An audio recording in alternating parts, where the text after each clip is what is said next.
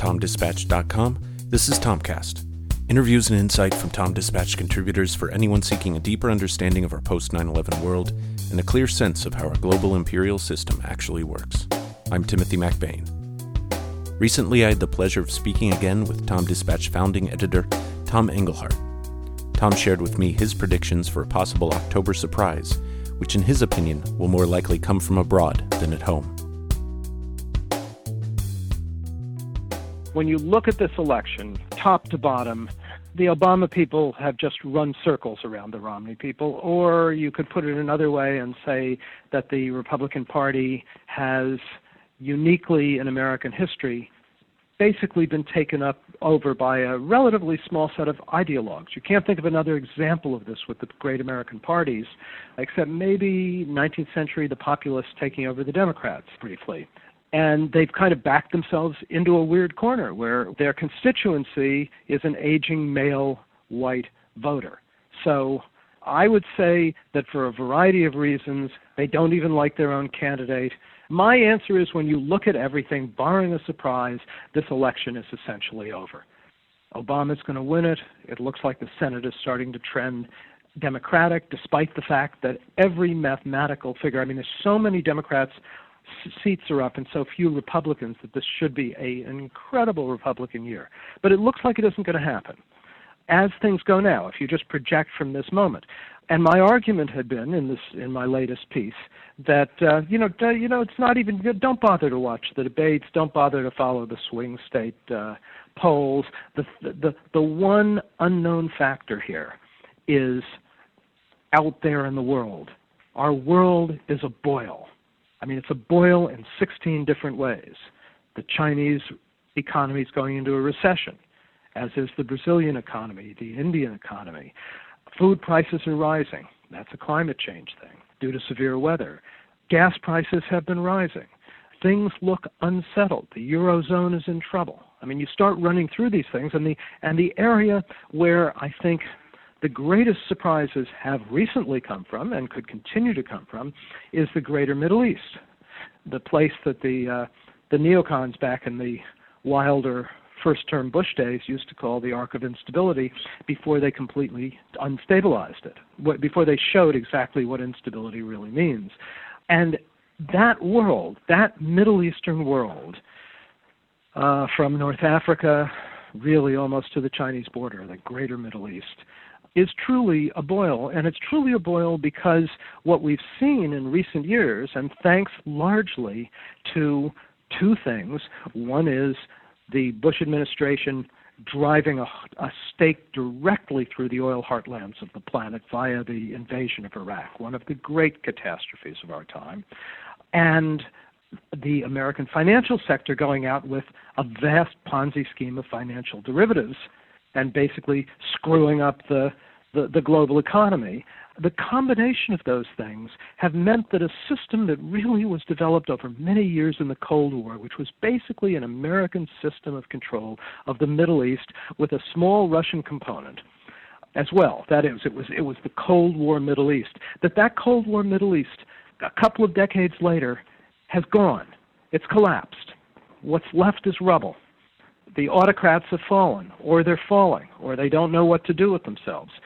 And, and the real spectacle, this is what I argue in my piece, the real spectacle of the next 43 days isn't Romney versus Obama here, it's Obama versus the world. It's whether the president of the last great superpower and the full powers of that what, that are left of that superpower can keep things under wraps so that nowhere from the greater Middle East or elsewhere on the planet comes a, some kind of October surprise that could change the balance of the election.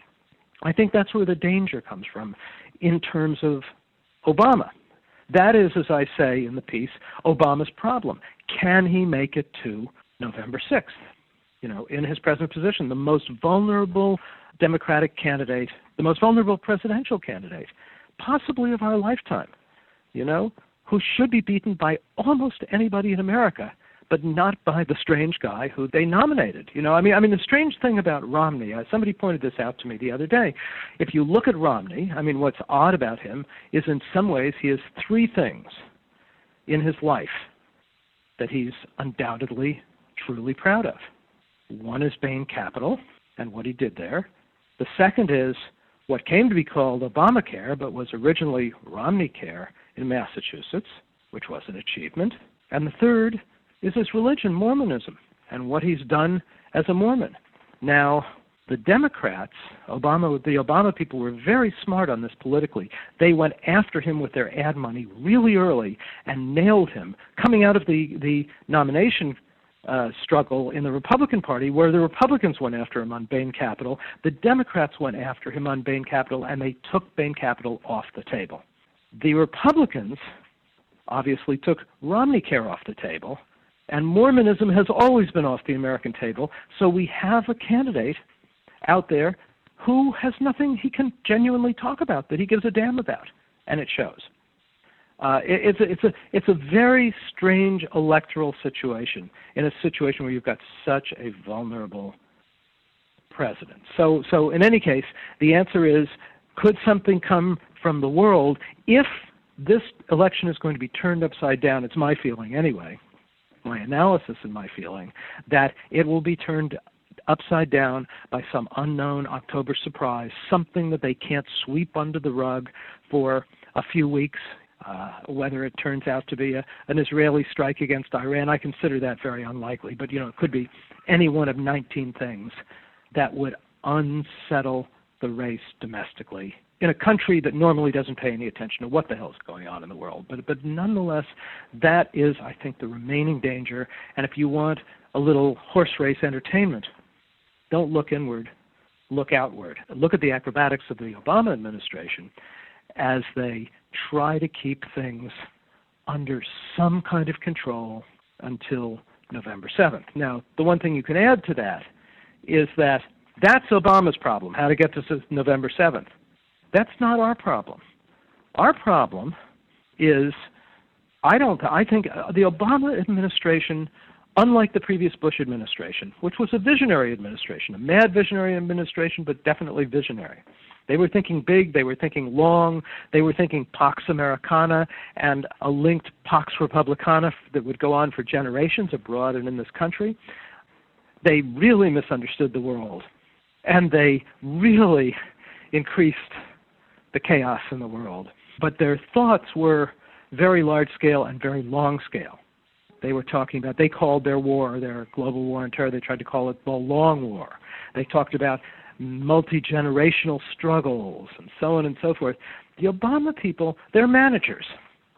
It, it's an administrator. I mean, the, Obama has been given a, a kind of a, a credit as a as a visionary, as a visionary speaker, if not thinker but really his administration uh, has has been managing what what I've called the Bush legacy, not very well in the world, but that's what they've been doing, and they're not thinking. They're just not people who think very long term.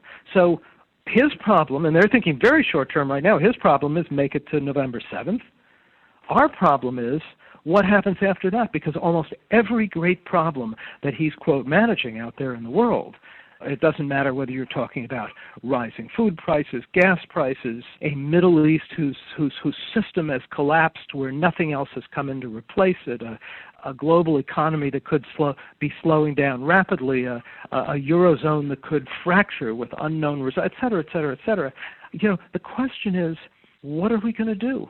There may not be an October surprise before November 7th, but I guarantee you there will be an October surprise after November 7th. I don't know when, and it sure might not be in October, but you know what I mean.